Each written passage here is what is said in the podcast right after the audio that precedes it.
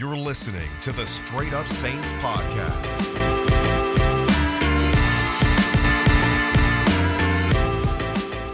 What is up, Houdat Nation? Welcome back inside another episode of the Straight Up Saints Podcast presented by Boot Crew Media and Makers Mark. And we got a couple of wild topics to talk about for this episode. We got a potential trade slash rumor linking a certain quarterback to the New Orleans Saints, which I'd imagine the majority of you don't want it to happen. And I'll talk about it.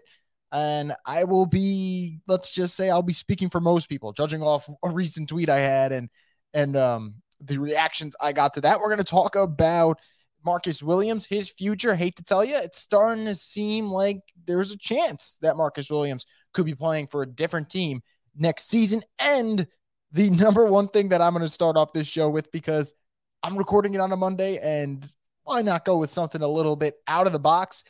Calvin Ridley, the Falcons' star wide receiver, suspended for at least the 2022 season because he has been caught gambling on several NFL games, doing parlays, including games on the Atlanta Falcons, which is funny as hell. Apparently, he did not have insider info. That's what people like Schefter are tweeting. But at the end of the day, this is obviously a huge topic. You're talking about the number one wideout on the Falcons, who was probably going to get traded this offseason if this didn't come out. A lot of teams linked to him, like the Browns, the Patriots, a bunch of other ones too. So for this to happen in Atlanta, now he gets suspended. You don't have your wide receiver one. You can't even trade your wide receiver one for assets to potentially get a replacement.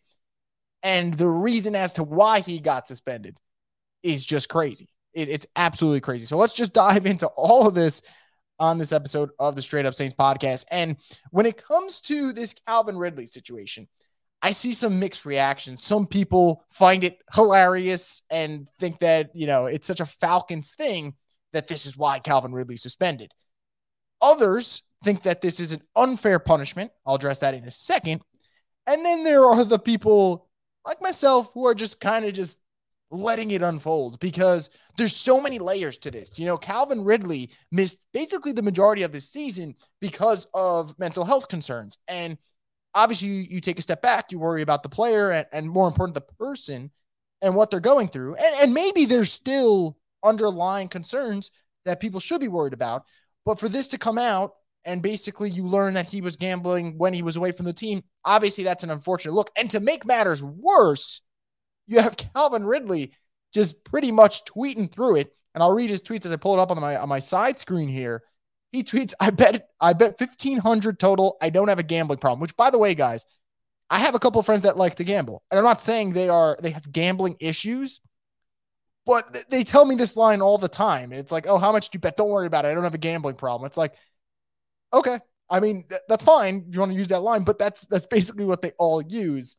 And then he tweets, I couldn't even watch football at this point. So he's basically tweeting through it. And then he follows up, just going to be more healthy when I come back, which honestly, I don't think it's a guarantee that he comes back, because this is a serious matter. Obviously, you would imagine that he could come back maybe 2023, 2024, whatever. But that's not a guarantee. It's just not. And for people wondering, well, how did the NFL even find out? This seems weird. Like, how were they able to determine that Calvin Ridley was gambling? Well, Albert Breer put out that Calvin Ridley was in Florida and he used the only gambling app that's legal in the state. But when you use that app in Florida, it notified a compliance company the NFL has hired called Genius for this kind of thing, where you figure out if NFL personnel are betting on games. The fact that he was out of state resulted in him being flagged. So it is a little concerning. To make matters worse, the timeline's not great. Calvin Ridley placed on leave on November 5th.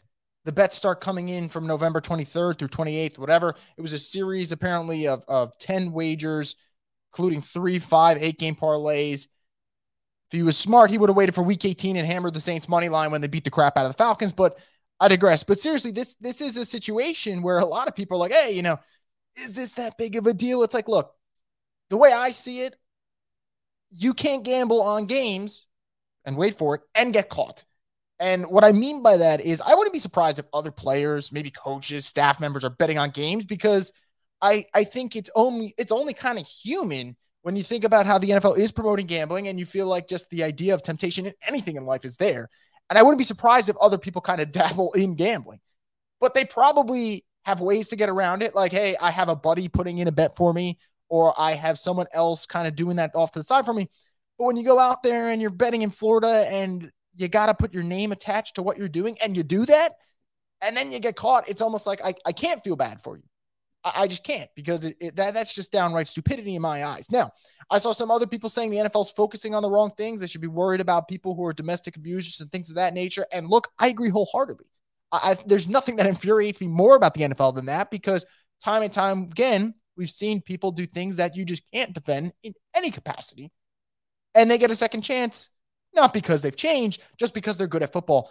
And I've talked about this in length, and the only reason I'm not going to go about it even more in length is because I don't want to use my whole, time here on that topic, but I've had a big issue with that. So bringing that up, which is an absolute great point that the NFL should invest more time in that, doesn't mean that Calvin Ridley should get off the hook here. And who knows, maybe he gets reinstated for the 2023 season. And if he only has to sit out a year, then he got off pretty easy, in my opinion, because you just can't bet on games at the end of the day. And for people wondering why you can't bet on games, you got more information than anyone else when it comes to that particular game. You know how the practices went. You know how your strategy and game plan for the opposing team went. You just know. So I'm not saying Calvin Ridley's the only one who did this. And trust me, I don't believe he is the only one at all. I don't think it's even close. But when you just see and hear what led to this, I can't feel bad for you. And the only thing I can say is I'm not surprised that it ended up being a Falcons player, because as weird as it is being a Saints fan, and you always get negative news, and I'm sure we'll get some negative news later this week, so celebrate while you can, they find a way to have like the most batshit crazy stories. It really is just nuts to me. So let's move on here. Not going to talk about Calvin Ridley's gambling habits all day. I kind of want to move on to a topic that was discussed briefly over the weekend, because the NFL Combine is basically the home of all the rumors. This is where everything comes into play and people start talking, because you got a bunch of coaches, bunch of players, bunch of scouts, bunch of executives, all of that bundled into one. That's kind of where teams start negotiating and start talking about deals that might be under the rug. And now I've long, I won't say, for a while, but I'd say at least for the last couple of weeks, I've been under the belief that we are not going to get a lot of big name quarterbacks traded. Don't think Russell Wilson's getting traded. I don't think Aaron Rodgers is getting traded. And Aaron Rodgers, I think Charles Barkley said it best. He's the pretty girl who says you always got to tell her she's pretty. And that's kind of what Aaron Rodgers is. I don't think he really wants to leave. I just think he wants to be like, oh, look, they're talking about what I might do. And he really, really likes that. So I don't think those two are getting traded. I have no idea if Derek Carr is going to get traded, but right now I would lean towards no. And the only guy that I feel like is going to get traded is Jimmy Garoppolo. And I believe it came out on Sunday. You had ESPN insider Jeremy Fowler, who kind of puts his post-NFL scouting combine notebook together. He said, the wildest rumor I heard this week, quarterback Jimmy Garoppolo potentially paired with New Orleans. This would be a surprise since many around the league expect Jameis Winston to return to the Saints, but if Rodgers and Wilson aren't moved, Garoppolo becomes one of the top options available. Maybe New Orleans at least kicks this idea around. Now, some people said this is sloppy reporting. Some people said this is speculation, which it is, but like that's basically the job at this point. And other people just got so angry they didn't want to talk about it. Now, I just said one thing about this because I enjoyed my Sunday. And I will say this, as much as I love football, and you guys know I love football, having Sundays where I could kind of just do my own thing and like go to the mall or go walk around or go enjoy the weather, whatever, and not have to worry about a game or stress out about a game is pretty good. And I enjoy it. So I was just enjoying my Sunday, and I didn't want to really spend the whole Sunday talking about it because I knew I would talk about it today. And I was like, okay, so one tweet, that's all we're going to do. And all I said was, I can't speak for everyone, but if it were me, I'd rather just sign Jameis rather than trade a draft pick for Jimmy G coming off shoulder surgery. Even if he wasn't coming off shoulder surgery, I'd say the same thing. And over 1,500 of you like that, which makes me think that it's not just me that feels that way. And look, I get it. The counterpoint would be, hey, Jameis is also coming off an injury, and Jameis isn't proven like a great commodity, just like Jimmy's not a great commodity. But this is how I feel about Jimmy. I think he is very injury prone. That is not an opinion. That is a fact. Shoulder injury this year. Has the ankle injury last year. Ankle sprain, missed a lot of time last year. Has had a torn ACL. Has had a shoulder injury with the Patriots. So when you've missed probably just as much time as you've played, that is cause for concern. But it's not just about that. Because if he was injury prone, but he was a damn good player. You can sell me on, okay, when he's healthy, we got something. But I just don't see it. I don't think he throws outside the numbers well at all. I don't think he stretches the field. And for the outside the numbers thing, when you see guys like Debo Samuel and Brandon Aiyuk constantly getting passes over the middle, that's not just because that's what they can do, because they are good at it. That's what he can do. That's what Jimmy specializes at, passes over the middle of the field. And I just don't think, for the New Orleans Saints' perspective, having a guy who can only throw over the middle of the field and isn't going to give you that vertical threat, isn't going to give you a little bit of mobility, isn't going to give you throws to the outside of the field. Like, what is the game plan here? Now, I will say that I'm not surprised by this report at all. Some people were taken aback by it. Some people were disgusted by it. I'm not saying you shouldn't be. I was not surprised at all, because when the Saints introduced Dennis Allen as the head coach, they were talking about the quarterback position, and they said they wanted a winner. That was the first thing they said. And I remember Adam from the Hashtag Saints Twitter podcast kind of like tweeted like, oh, Dennis Allen wants, you know, in quotes, that winner comment, something about it. He brought it up. And he put like the face where you're kind of like nervous about that comment. And I said, that sounds like Jimmy G. And he responded, that's exactly what I was thinking. So we were on the same page there. And we both kind of see why shit like this comes to light, because this is the way the Saints think. Now, I'm not saying this trade's going to happen, and I'm not saying I want it to happen, because God damn it, I don't want it to happen. But I'm not surprised when things like this happen, because when you think about Jimmy G and what people praise him for, every single person, if they have something positive to say about him, they say he's a winner, because they look at his win-loss record. And I just think that's so dumb, because you guys know how I feel about the QB stat, right? I think that the idea that win-loss is a QB stat is ridiculous. It's absolutely ridiculous. You got 50-plus guys on a roster and about 30-plus dudes playing, getting significant snaps for your team on a week-to-week basis. Why is one guy getting the credit for it? I never got that, and I never will get that.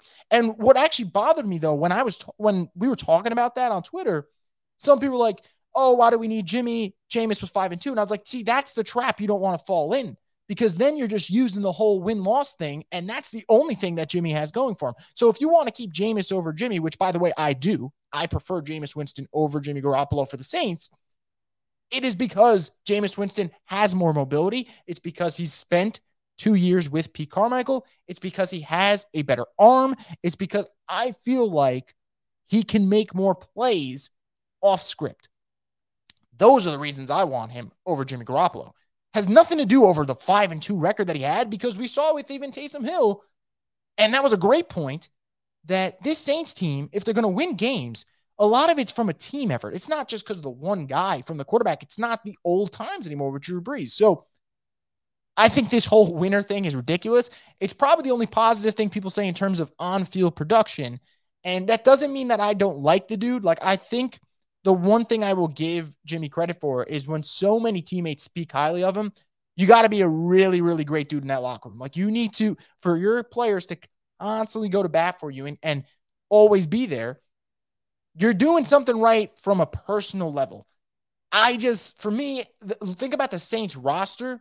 They're not loaded with weapons. And if you were to get him and trade for him, you need to load your offense with weapons. And you also have to change the way your offense runs, because I saw some people go like, oh, well, did you see Debo's numbers this year? I guess Jimmy's not doing too bad, huh? And I'm like, Debo's a top 15 player in the league. And I'm probably underselling it on 15. Last year, he was a top 5 player in the NFL with the way he played, honestly. And this isn't just hype-beasting up a player. This is a guy who you could give it to him anywhere. You want him to stretch the field vertically? Go ahead. You want him to play running back? Go ahead. You want him to return kicks? Go ahead. You want him to catch balls over the middle of the field on slant routes? Go ahead. Like, that is what he can do, and that's not it. He can do more than that. And I just think for the Saints, yes, Michael Thomas is going to come back, but he's going to be on an injury. Alvin Kamara should play at some point, but he's probably going to get suspended. Where are the other weapons that he's going to utilize now? He doesn't have those security blankets like a George Kittle, even a wide receiver too, like a Brandon Aiyuk. So those type of things bring up pause and bring up cause for concern. And they make me pause, because I don't see it. I think there are some teams that they trade for Jimmy Garoppolo. I think it's a good move. Like, I genuinely feel like if the Steelers trade for him and they go with him over Mason Rudolph, that's a great move. And mind you, the Steelers have Najee Harris, Diontay Johnson, They also have Chase Claypool, and I would not be surprised if they bring back Juju Smith-Schuster, and also they have Pat Freiermuth. So I just named 5 weapons they can use. For the Saints, I'm always naming 2, and one of them's coming off an injury, and the other one could get suspended. That's not great. So there's so many reasons why I just don't think it would be a smart deal at all. But if it does happen, I would not be surprised at all, because this would be such a Saints move, because I think the one thing that they really, really are hammering home, and maybe it works, but goddamn, I think that the margin for error slims down when you do that, is a lot of safe moves.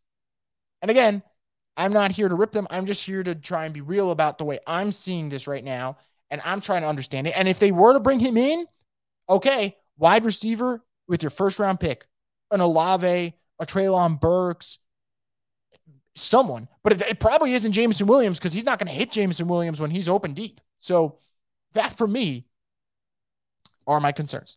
So let me move on to my last topic, kind of shift away from being so negative here, because I think the last thing you guys want me to do is be like, oh, shit, if the Saints get Jimmy G, I don't like that move, and then end it there. That would just be a total piece of shit move. So let me finish off by talking about Marcus Williams. And again, this is not set in stone. The deadline for the franchise tag is March 8th in the afternoon. So the Saints have time, but they have not tagged Marcus Williams up to this point while I'm recording.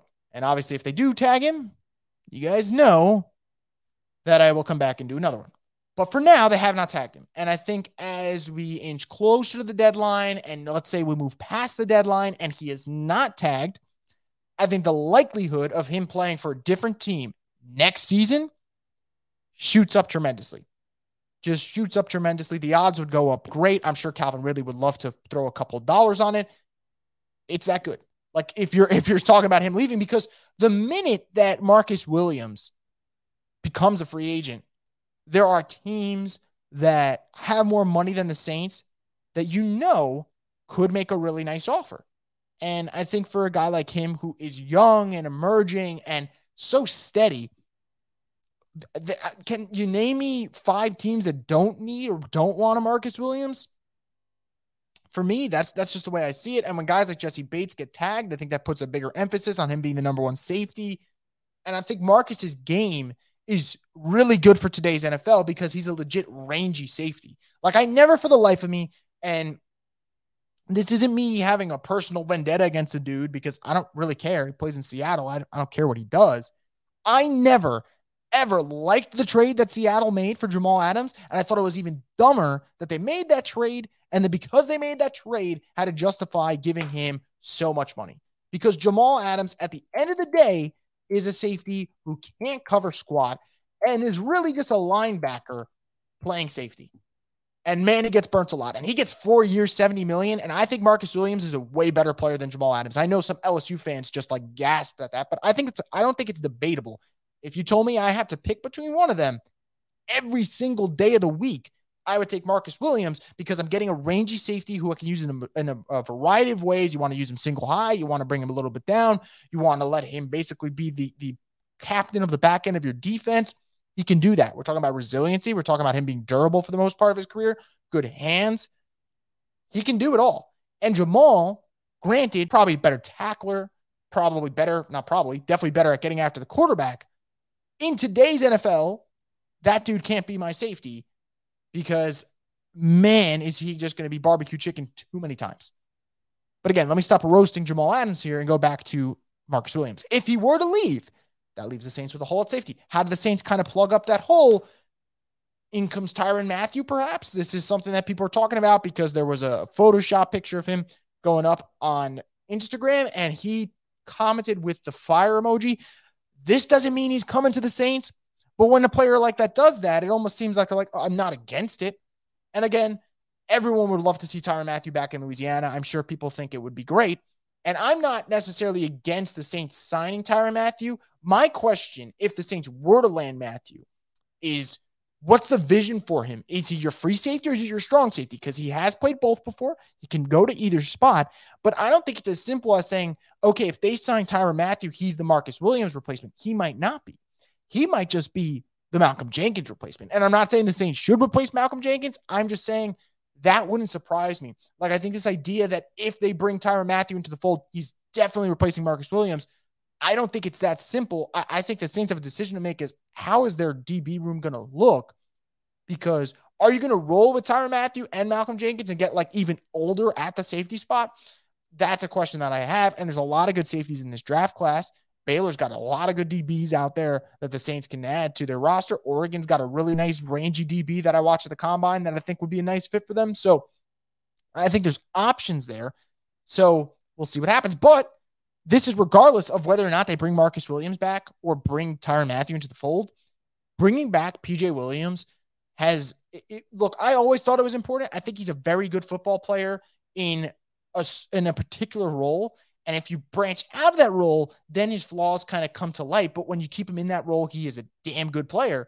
But I think keeping P.J. Williams becomes 10 times more important if Marcus Williams leaves. Because I think P.J. Williams is a guy that you can move around the line of scrimmage. You can drop him into that safety role if you need to. And he just knows Dennis Allen's system so well. So I think bringing him back is going to be imperative to this team. And we'll see if he does. But that's kind of where I'm at on this Marcus Williams thing. I kind of think as we inch closer to this deadline for franchise tag, if he does not get tagged, I think the likelihood of him leaving goes elsewhere. Obviously, if he were to leave, I'd wish him all the best, but let's not just jump to conclusions here. The Saints should want to keep him, but the Saints also have a decision to make.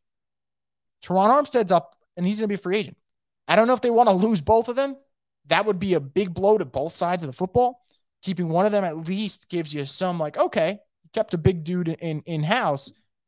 We'll see which one they pick. If they pick one, it's going to be an interesting offseason, and I'll be here to talk about it on the Straight Up Saints podcast. As always, that's going to do it for this edition, guys. If I missed something, if you have a question about draft, free agency, whatever, hit me up. You guys know I usually answer. If I don't, hit me up again.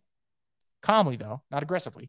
And I will get to it. Obviously, if the Saints do franchise tag Marcus Williams before the deadline on Tuesday or Teron Armstead, which would be weird, but if they did, hypothetically, I would be there and have a podcast ready to talk about it. But it's going to be very, very interesting offseason, and I'll have it all covered here on the Straight Up Saints podcast, the destination for the Who Dat Nation. You're listening to the Straight Up Saints podcast.